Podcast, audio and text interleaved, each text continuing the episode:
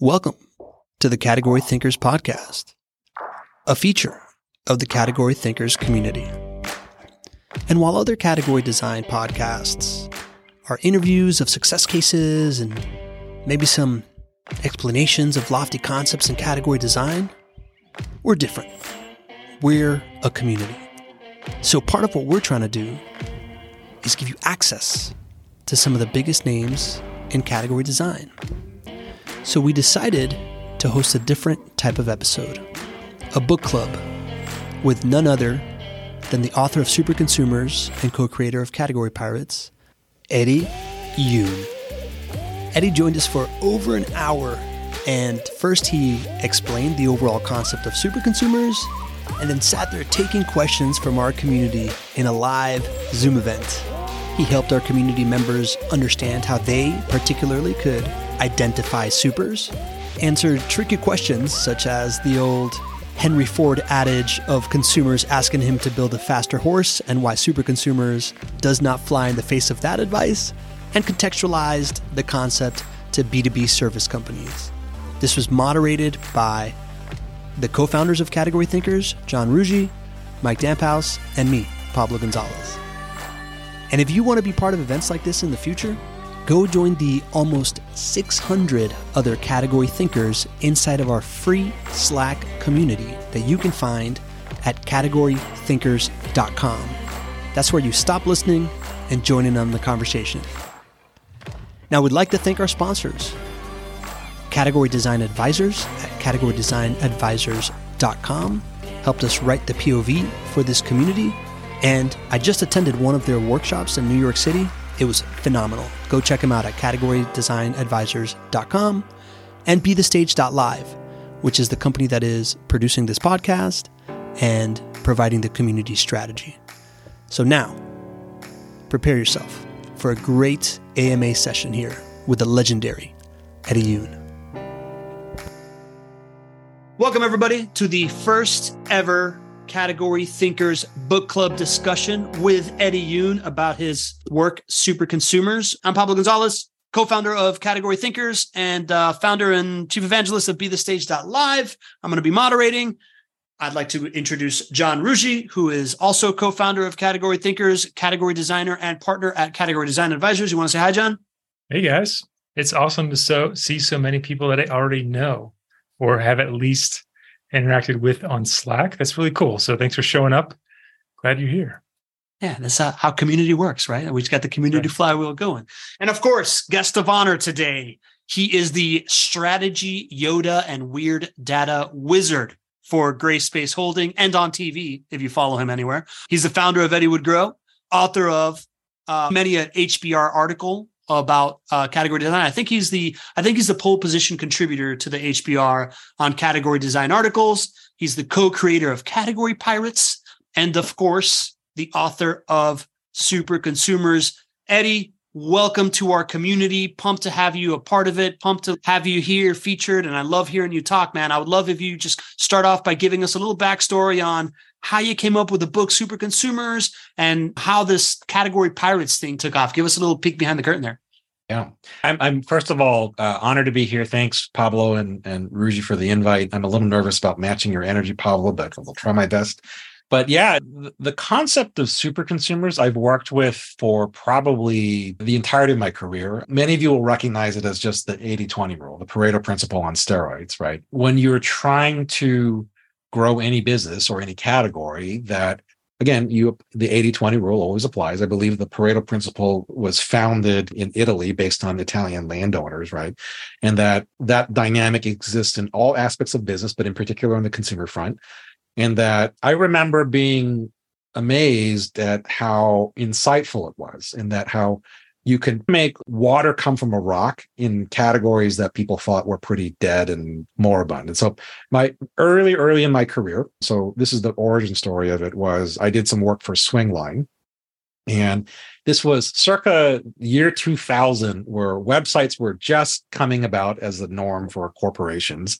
And Swingline had just launched their website, and the president was late to our meeting because he was like, "I'm sorry, the website's down the New York Times just put out an article about office space and about the fire engine red swingline stapler, and everyone's trying to order one, and we don't make one for sale in e-commerce, and we're all screwed up here. And it was what was fascinating for me was this was, you know, in category pirates, we talk about this idea of obvious and non-obvious. Super consumers is an obvious insight. It's not something that you people will say, I've never heard of that before, generally speaking.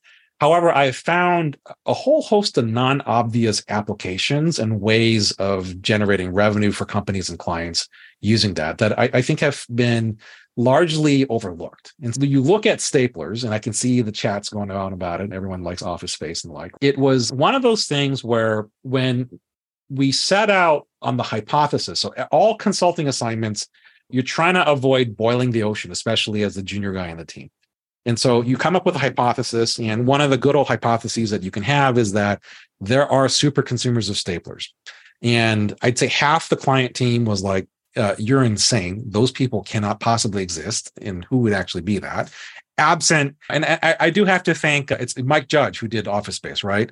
And so perhaps if he had cast a more attractive, if Brad Pitt had played Milton, then maybe there would be a belief that there'd be more stapler super consumers. The hypothesis was contentious from the get go.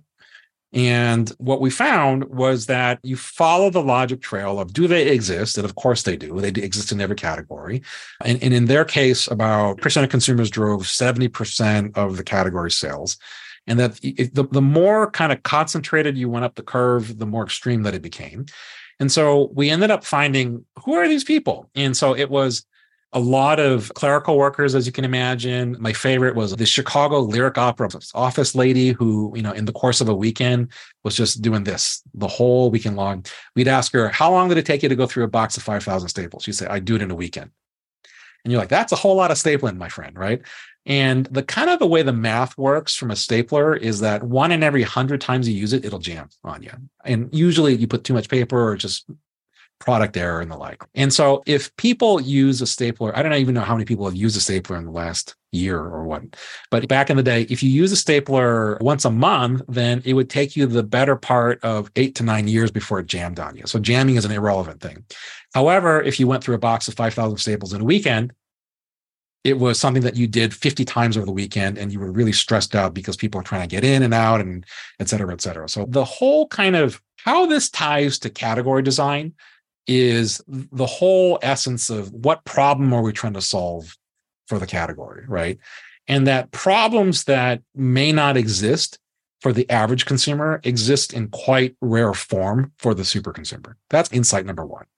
And that when we follow this kind of thread of, okay, they exist, the math says that they do, they have, and the, the second impulse is that they're weird.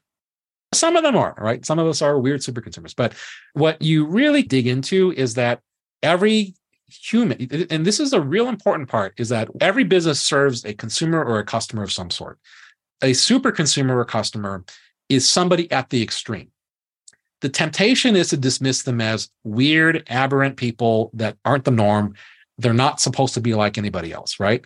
And that's where you get to real problems is that if you it, it shows a real contempt for your fellow human that displays this kind of atypical behavior versus empathy that says why is it the case and that you if you have the belief that somebody behaves oddly or different than you for a very logical reason given their context and their circumstance you're going to uncover problems that you may not have ever imagined or uh, had empathy for before that right? So you, you go down that route and then you realize there's a set of workers clerical workers admins office rental car people and, and their things that have a unique set of problems that the average person isn't aware of that is so motivating to them that um, they will go to great lengths and extreme to solve that problem.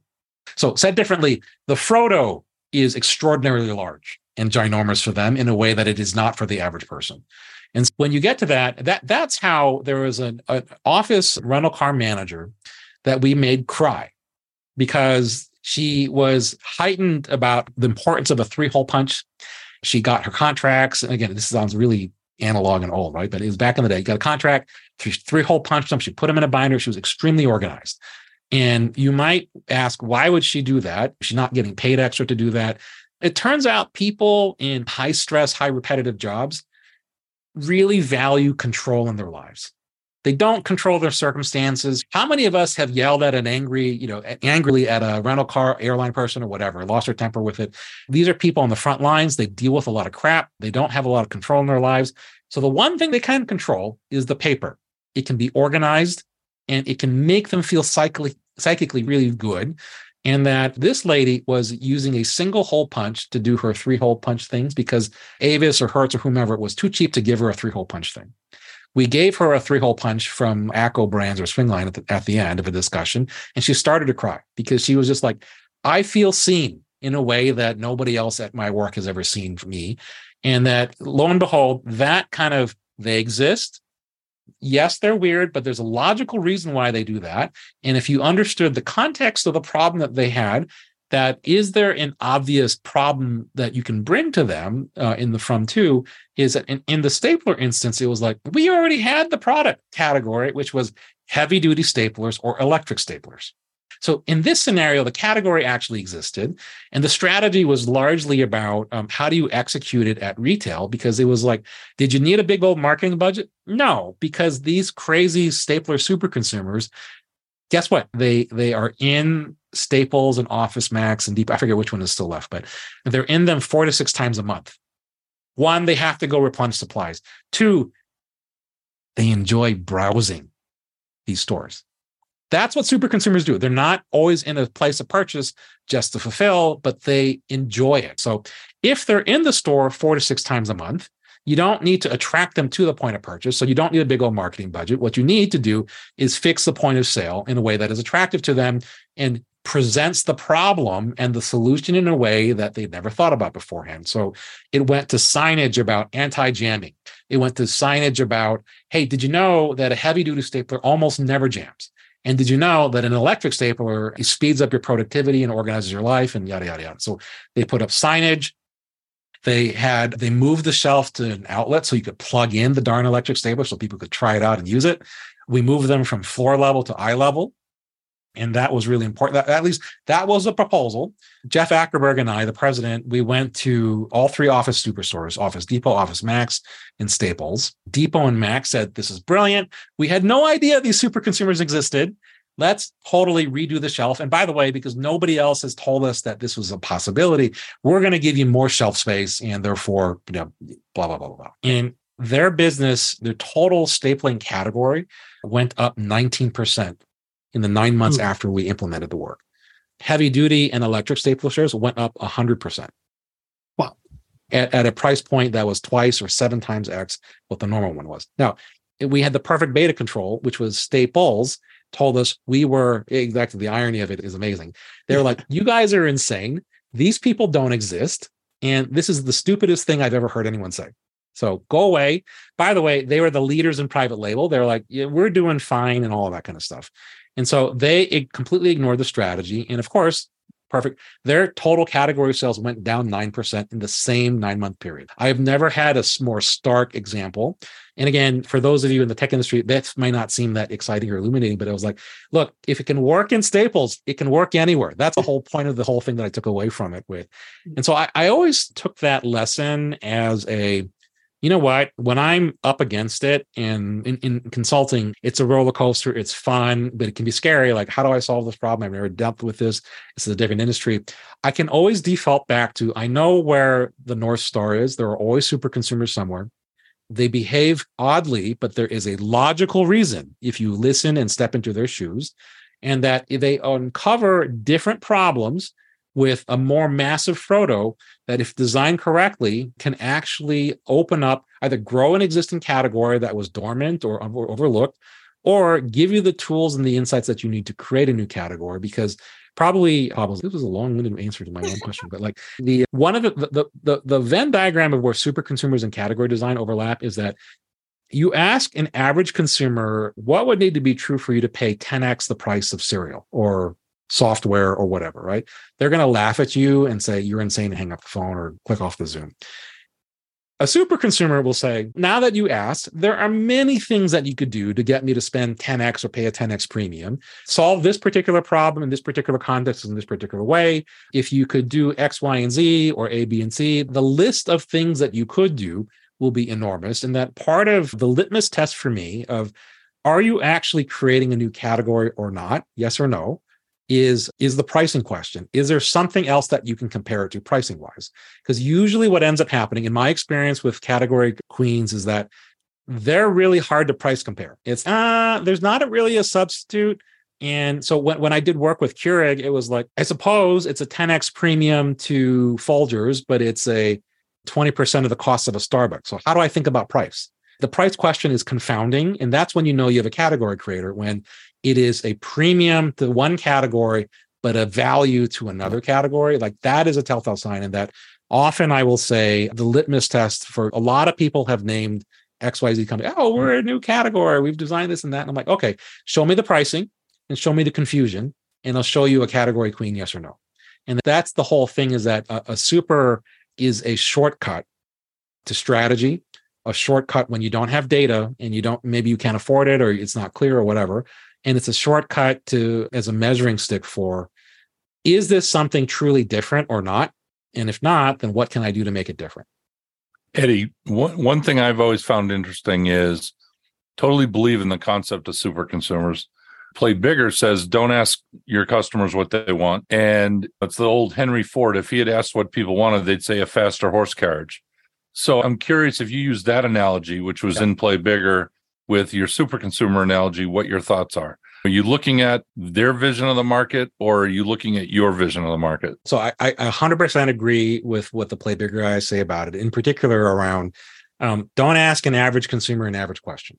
And then you'll get below average responses with it. That's for sure. What I am saying is look at the problems that a somebody who cares quite deeply about a legacy category is trying to solve for, right? So in the mm-hmm. Henry Ford example, th- this is an interesting one of who is the customer or client here, right? If it's the end user, you would, to your point about faster horses, they would say that would make sense. Now I'm thinking, I'm trying to think of that example back in the day, but um, if you think about the hierarchy of consumers, it, in general, it goes B2C, but B2B is a B2B customer in a category is always going to spend more than a B2C one. I'm going to make up some history here that the super consumer for Ford back in the day might have been I want a hundred of these cars to run my enterprise, to run uh, some other random business or whatever. And that, hey, for me to make this work, what would be nice if it was all standardized, all the same color, so that if I got a dent, I just had the same replacement color that was there, very much like the Southwest model, right? and that you don't want now super consumers you can listen to their words because they're often quite articulate and that i would contend that you take any company and you take the max power user super consumer of any category they're going to understand the ins and outs of the product or the service better than the actual creators of it. I, I absolutely believe that. And that the greatest entrepreneurs oftentimes are themselves super consumers trying to solve their own problem. It's not about q&a it is about observing the problem and the quest that an extreme customer is trying to solve for and understanding why are they extreme in the first place and then what could you do if everybody else was like that? I like the tie-in of the super consumer being the person or people or set of people who are affected the most by the problem and that's why it's a tie to category design and therefore their understanding and how they speak of the problem being the thing that you can plug into your languaging and therefore these examples that you've talked about of uncovering all, all, this market cap by being able to get that part right and increasing word of mouth and all these other things. Um, we've had 20 people join us since we started talking including co-founder of category thinkers himself and partner in category design advisors mike damp you want to say hi real quick? Hey what's up guys? I had a power outage at 425. We were T minus five minutes and my whole house shut down. But luckily we got back quickly. So I'm glad to be here with my buddy Eddie. I'm up in Podunk, New Hampshire, man. This is we we still we still cook outside sometimes. And I appreciate everybody playing by the rules, right? In order to moderate a, a, a big group conversation like this, what we ask is that everybody stays on mute. And when you want to jump in, raise your hand. I'll moderate this stuff and we'll try to keep it going so that you can get to ask your questions. Let's keep doing that. Tyler, you raise your hand nice and early, man. I would love to hear what you got to contribute to the conversation. Welcome. For sure.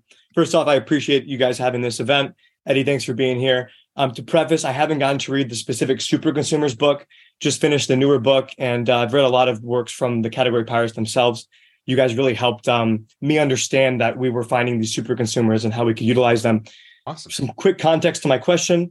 Uh, we built an internet extension to help combat loneliness and social is- isolation online and found some early virality, which led to us gaining a bunch of very valuable super consumers between about five to 15.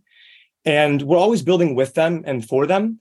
But are there moments when we should be cautious of this process and maybe look towards more of our vision versus the way that they're trying to steer it? Let me see if this gets at your question, Tyler. W- one of the key watchouts is being clear eyed about uh, what is the name of your product and category?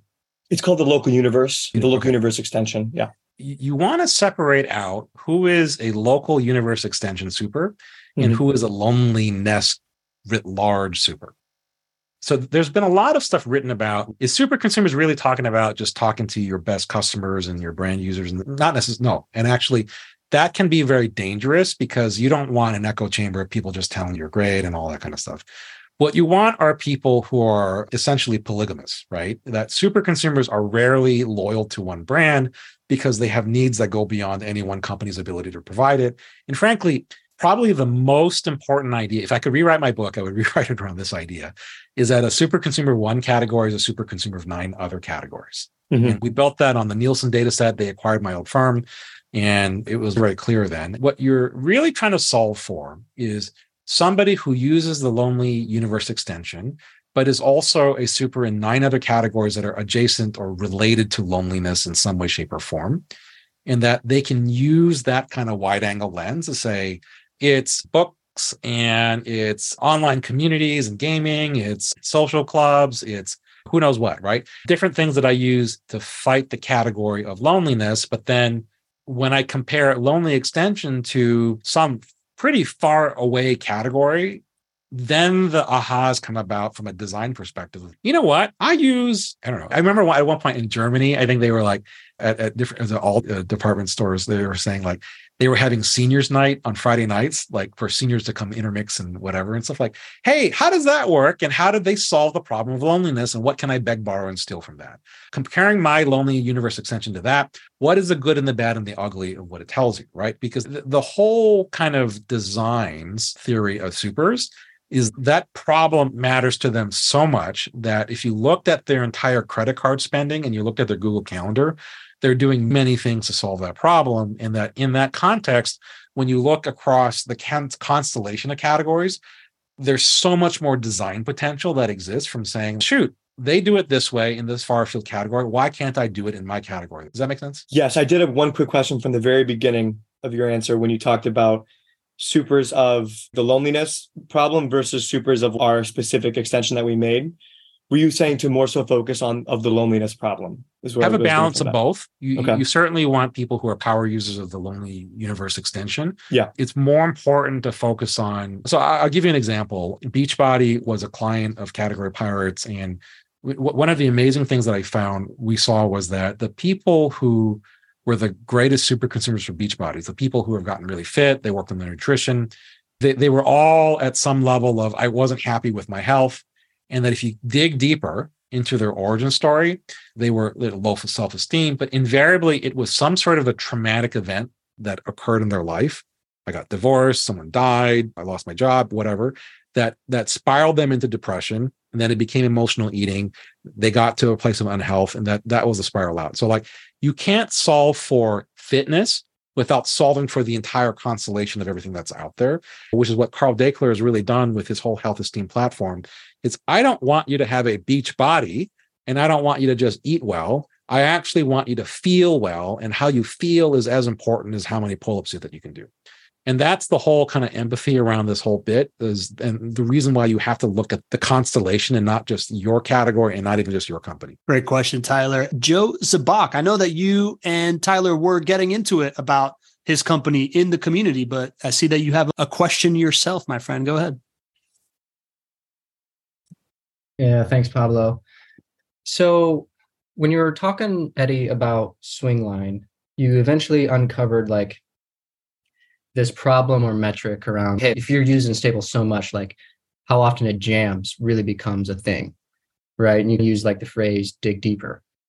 And then when you were talking about Beachbody, you said invariably when you dig deeper, um, you uncovered some kind of traumatic event. And so once you find the supers, it become it, it seems to be very clear, like in spending time with them, you'll find problems in the language to really bring life and inform the snowball marketing effect and advertising the signage of jam free and all that. I'm curious about the step like right before that.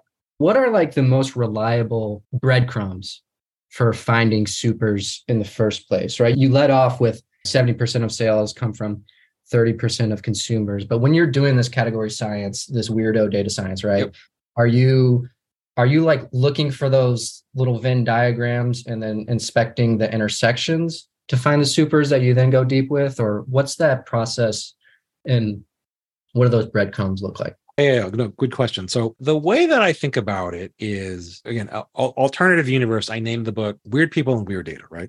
Because what you are looking for is data around your customers, and ideally, it's data that you have so that you can replicate it over and over again. So step one is what is the weirdest data I've ever seen about the people who buy my business or the category today? If you have a data scientist, great, but just play with the data. And some of this might be, can I ask you what category you're in? I spend most of my time in healthcare, but I'm working with a couple clients right now. So what kind of healthcare?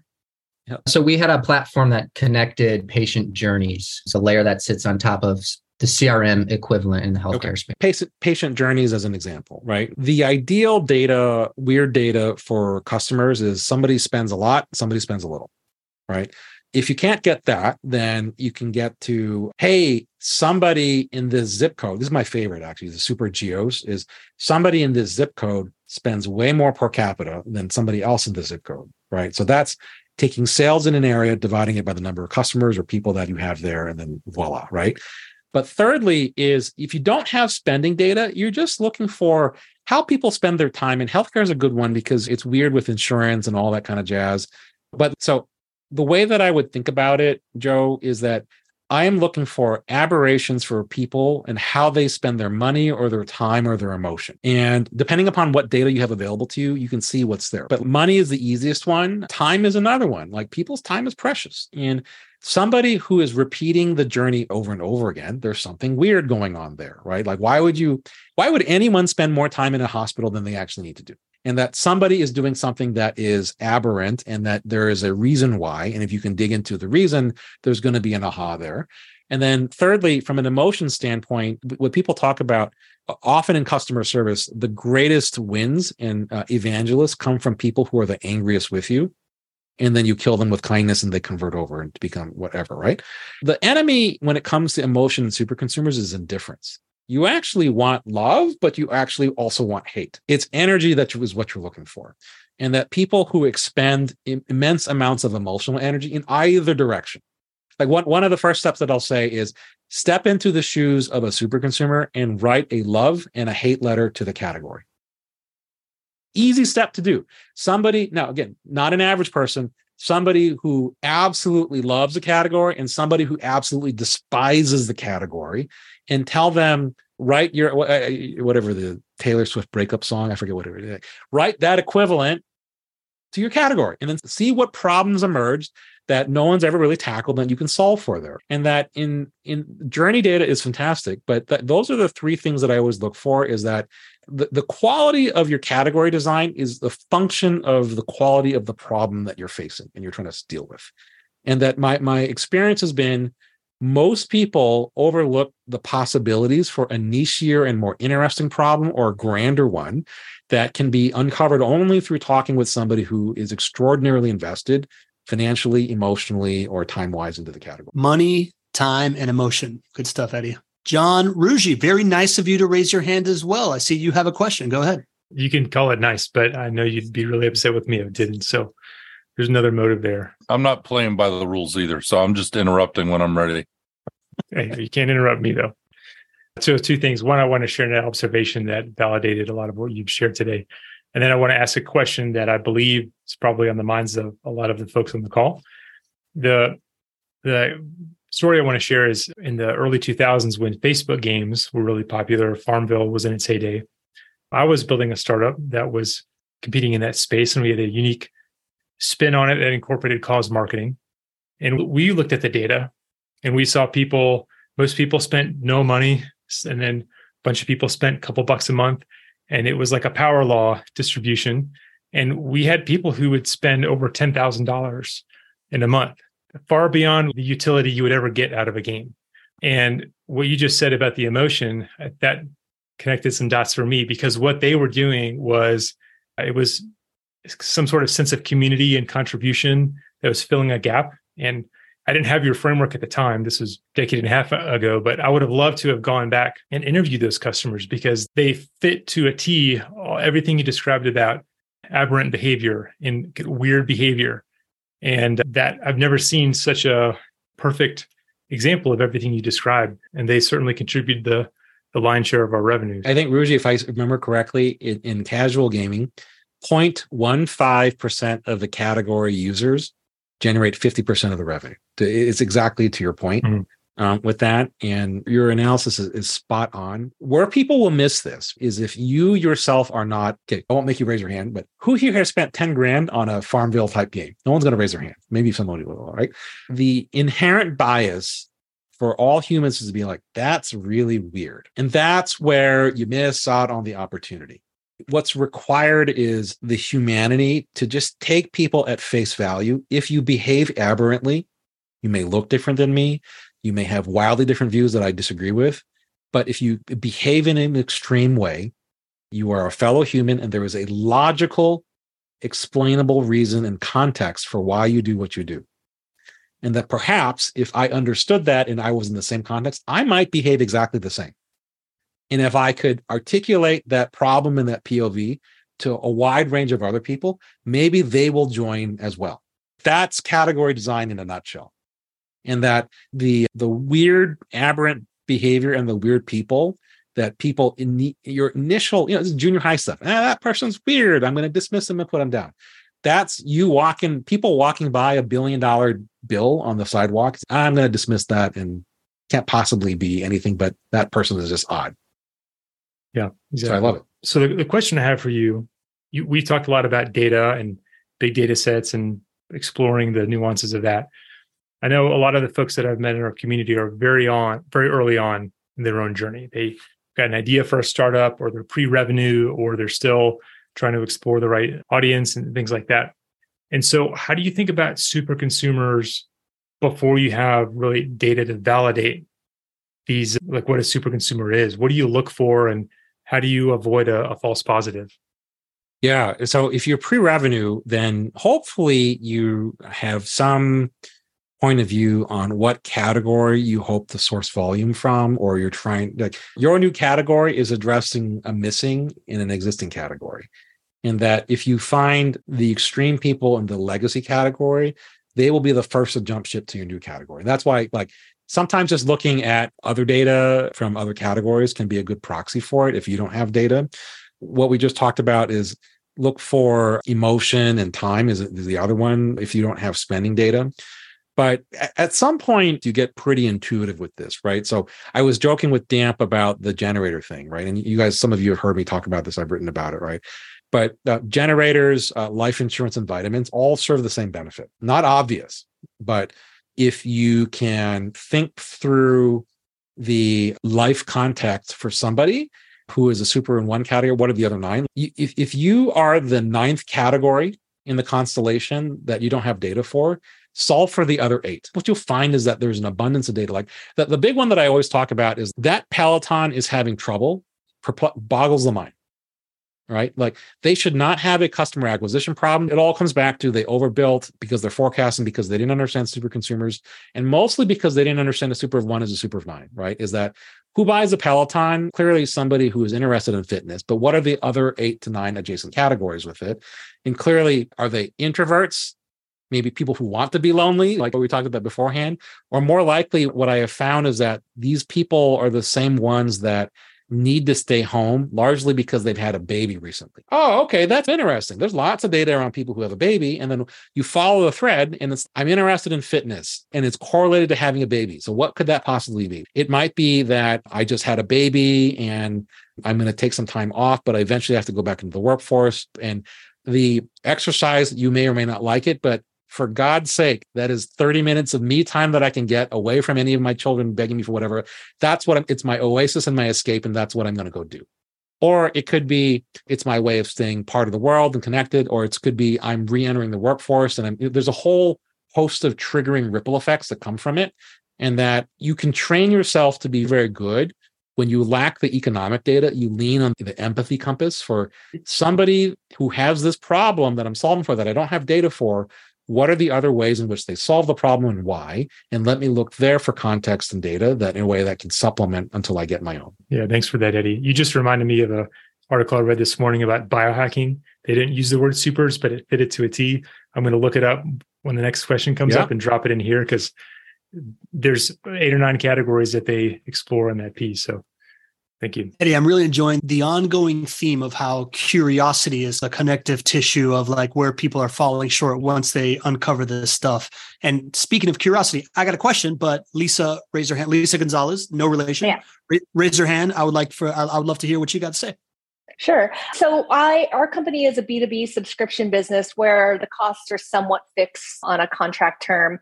When you're thinking about time, what are some ways that you can identify super consumers and what might some other sources of data be when you're trying to identify who those super consumers might be? Yeah. So if you have call center type data, so people who harass you, hey, this doesn't work, or whatever else might like that's good information about it. You can look for time and emotion. If your if your contracts are fixed and you don't have variance on the economic side, then those are the other two to look for that are going to immediately come to mind. There's lots of stuff you get pissed about when you buy a service or a product. If you don't care, you move on. And if it's not a lot of money, right? When do you actually complain about something? It's when your emotions are riled up in a way. And then on the flip side, when do you evangelize? It's because you care deeply about it and your emotions are riled up similarly. So customer service is a great way. People who take the time, because most of them just want to rather move on to spend more time with you, it's a good kind of sign for that. And then you're looking for the people from the other one to think about is ask people who have bought your product or service, who has had the greatest life transformation from it? And they may or may not express it, but it, it, it's somebody who you'll find some really fun stuff. So I, I, I did work for a gut health company and it's a finger prick. You, it measures your gut biome and, and, your metabolites. They tend to send you a score back, and then you meet with a nutritionist to figure out what your goals are. They had this one um, dude who was like, "Hey, I'd like to lose twenty pounds." Okay, tell me about yourself. Your metabolites are here, this and that. And I eat a lot of carbs for breakfast. I have a sweet tooth. That's my thing. And then they were like, okay, here's a bunch of recommendations. Try this. Come back in a month uh, for our next meeting that he already paid for.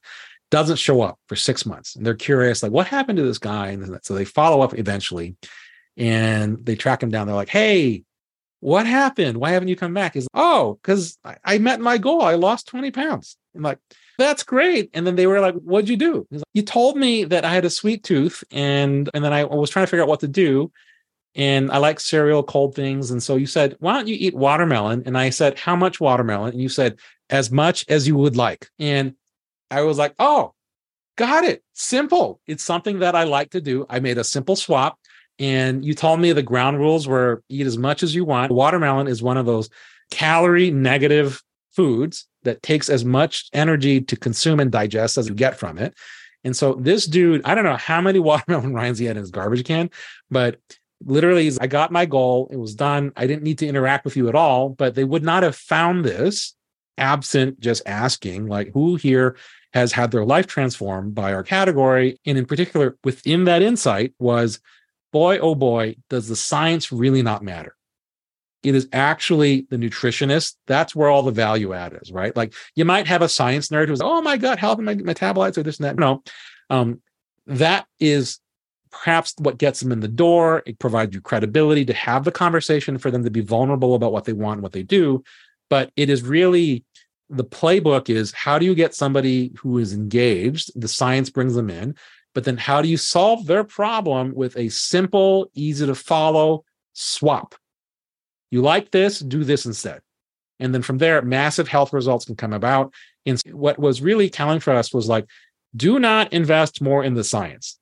go talk to people who've had great results and figure out what are the common themes behind that so that because the goal is not people get educated about metabolites the goal is helping people reach their goals in a way that they can actually do it e.g give me your mount rushmore of watermelon recommendations and then we're good to go right um, but does that help like sometimes you just have to as pablo said be curious and brave enough to face the fact that not everybody may have been transformed by your service or product but that eventually you'll hit somebody who's like, my life totally changed because of it. And let me tell you about it why.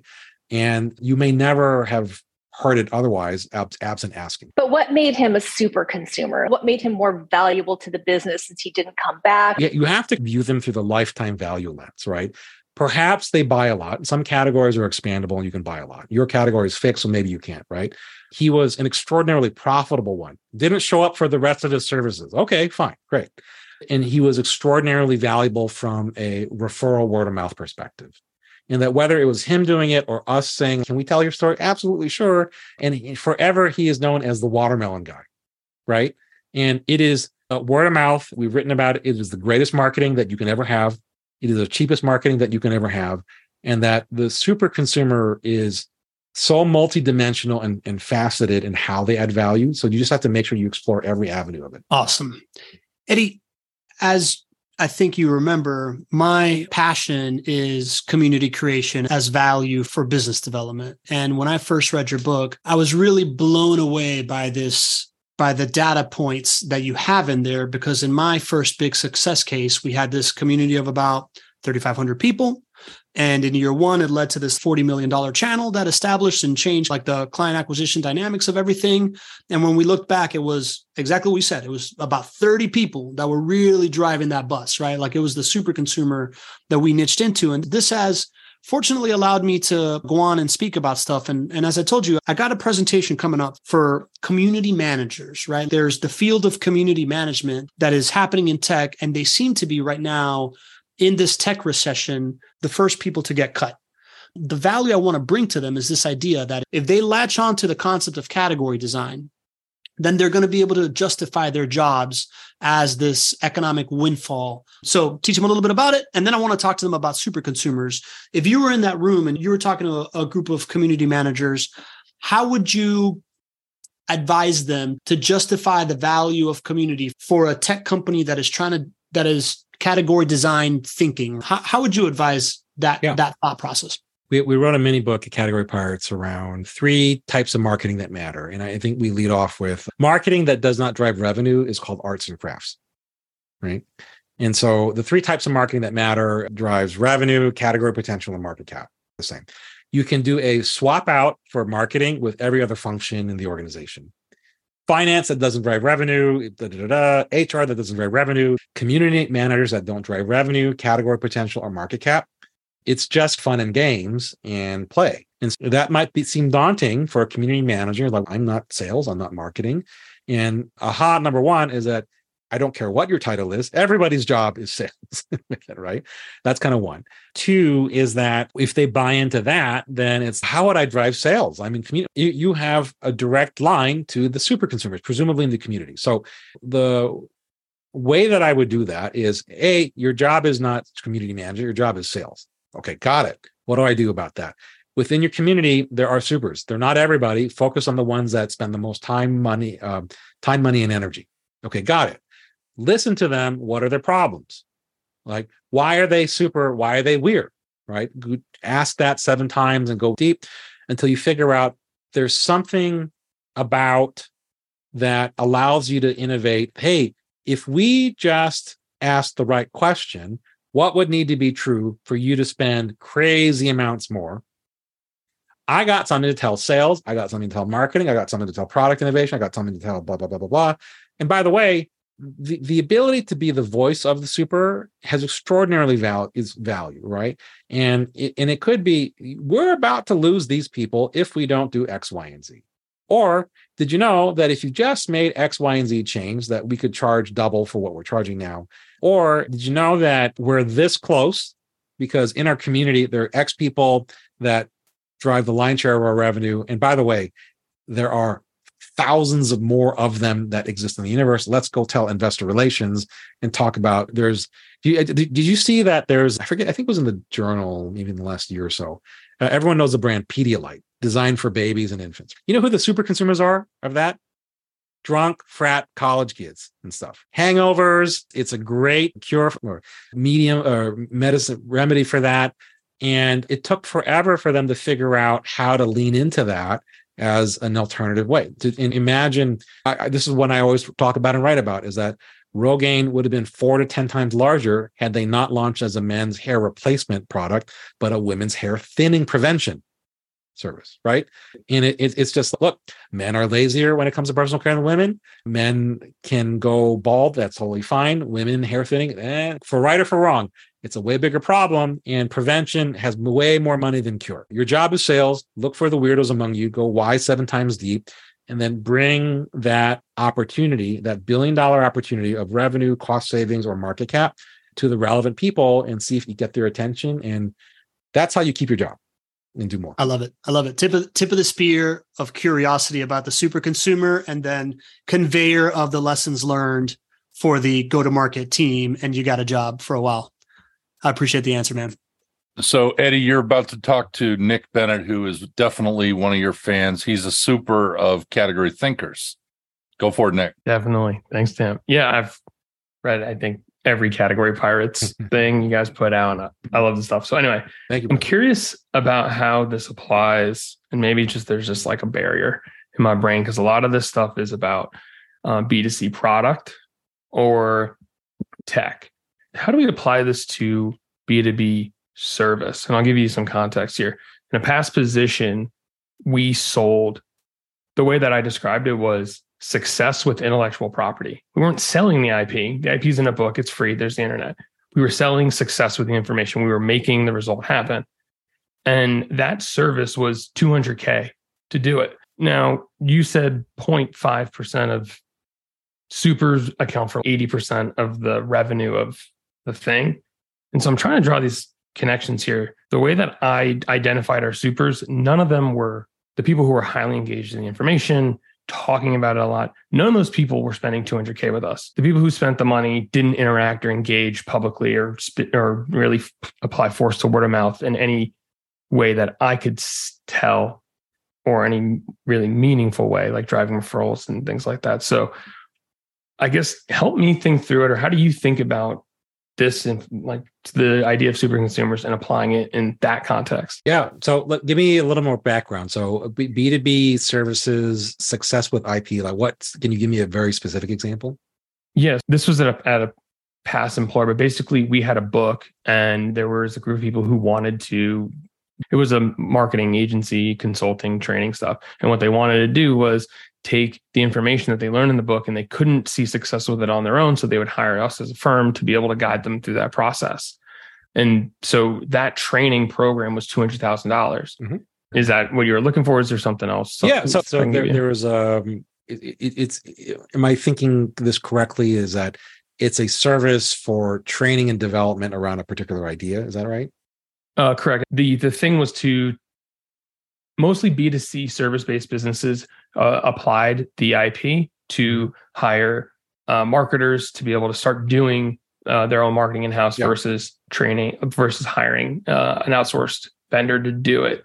Um, and typically it's, it's a thing you only buy once like you you go through the program and it's finite and then it's and then it's complete yeah so it, it sounds like in that scenario it's for people who we want to broaden the aperture from your service or that company service to the category of IP training development and et cetera, et cetera. And that in my experience as a consultant and at, at the Cambridge group and in other B2B scenarios is that super consumers in, in B2B services in particular, way easy to find in the sense that you're not dealing with millions of consumers, you're dealing with a finite number of customers out there that you can count and whatever and that my my sense of it is if so so your category the old company is similar to the one that lisa raised is that it's simply not an expandable consumption category where you can buy lots of or you're going to pay more for it. But so if you number one if you don't have any kind of economic variance in the data you can look for time and emotion and sounds like maybe they weren't spending more time or they weren't talking about it in a way.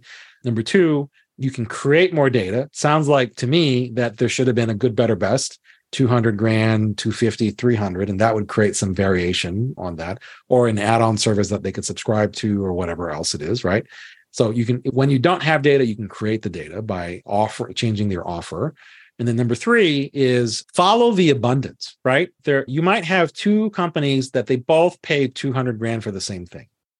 Um, a super consumer is a grateful consumer, meaning they bought the category or your category and they got something amazing out of it. So they buy the category over and over again. They're not afraid to pay a price premium. They evangelize it up the wazoo. And that if you follow the transformation and the abundance, then whether they're talking about it or not, if they're not talking about it, they'd be glad to talk about it more often than not. Because it, it's, have you ever met somebody who's like, this thing changed my life? Can't shut them up about it, right? They're just going on and on about it. In that, most likely, my, my thinking on that one is again, look for the emotion and the time. If not that, create your own data by offering variants, right? Like this, this is part of the Netflix article that we wrote about in HBR is that they've done a much better job of offering different price tiers. But the singular problem with Netflix is that you can binge all the volume you want, but you can't pay more than whatever it is, nineteen ninety nine a month, right? I suppose you could you could buy multiple subscriptions for me versus my wife versus my kids, but that doesn't make any sense, right? This is one where if you don't have the data, go create it, and if you can't create it, just go follow the economists call it surplus. Invariably, um, if you had ten buyers of your service that um, not all 10 will have had the same results. One will have had massive results. And what you want to do is go follow that person and treat them and figure out what the heck is going on and why did you get the results. And what you'll probably find is, oh, I probably needed to change how I charge for this in a way to reflect that you got the better of the abundance equation, and that's great. But going forward, I need to be able to take your testimonial, play it out, and charge a different way to capture that abundance in a way that makes more sense. Is that help? Yeah, absolutely. There's an element of this that I'm still trying to think through, which is the super consumers that I identify, like the people who were hyper engaged in all of the events that we were doing like this. And there's a million things that we were doing they were extremely loud about in the category, the intellectual property and all that stuff. Those people never purchased. They didn't, and they largely didn't have the means to purchase, but they didn't, after talking with them, they were more interested in all the other aspects of it than they were purchasing. And maybe this was just the business's like failure to mobilize the, or activate those super consumers like you're saying which is there wasn't a product available for them mm-hmm. sounds sounds to me that would be my hypothesis is that one of the things that christopher and i talk about is your pricing should be for a lot of people really crazy expensive and absolutely free or, or, and some variations in between there. And that if you had activity and energy but no buyers, then to me, it sounded like there should have been a $20,000 price point, a $2,000 price point, a $200 price point, or whatever. And that, like, this is one where you want, you don't want overly complex pricing, but you want enough so that you can evaluate where is the market. And you might have concluded the same thing with Tesla 10 years ago. It's like the market for EVs ain't that big because they only offer it at 100 grand. And then, well, lo and behold, as you lower the price of the offer, the market gets bigger with it. So that is probably my hypothesis for what you're struggling with in that scenario is that you are generating a lot of surplus and a lot of people were benefiting from it and not as much you guys. yeah, it's like flies in the face of conventional business growth wisdom, which says like raise the price more and more versus the Tesla approach, which is go downstream. Like everyone wants to go enterprise and move up and up and charge 500 grand for the same thing but clearly it's conventional. That's, that's the beauty of supers and, and pricing and category design. Category design can be done by making something 10x more expensive than the incumbent category or a tenth as expensive. And that a super consumer will help you understand in what cases that makes the most sense. That's awesome, Eddie. Thanks, Nick. Guys, thank you so much to everybody for taking the full hour and Eddie for your graciousness of parting your wisdom on us. These AMAs are awesome. We love the live format. Special shout out to Lori Goldman. It was her idea to do a book club. And Eddie, you were the first person that came to mind. We've overdone play bigger a few times. So you're next on the list and certainly not the last. And I didn't get a chance to talk to you about category investing, but we're going to. Let's do that the next time. Yeah, we'll do that. That'll be a fun episode. There you go. The legendary Eddie Yoon. If you were listening to this podcast thinking, God, I wish I could have been there for that, there's a solution. Go to categorythinkers.com and join our free Slack community. We host events like these every once in a while. We also have jam sessions where we discuss current events in category design. And more than anything, you get to join almost 600 other category designers and category thinkers that are trying to differentiate, trying to apply this stuff in real time. So when you're done just listening and you want to join the conversation about category design, go to categorythinkers.com.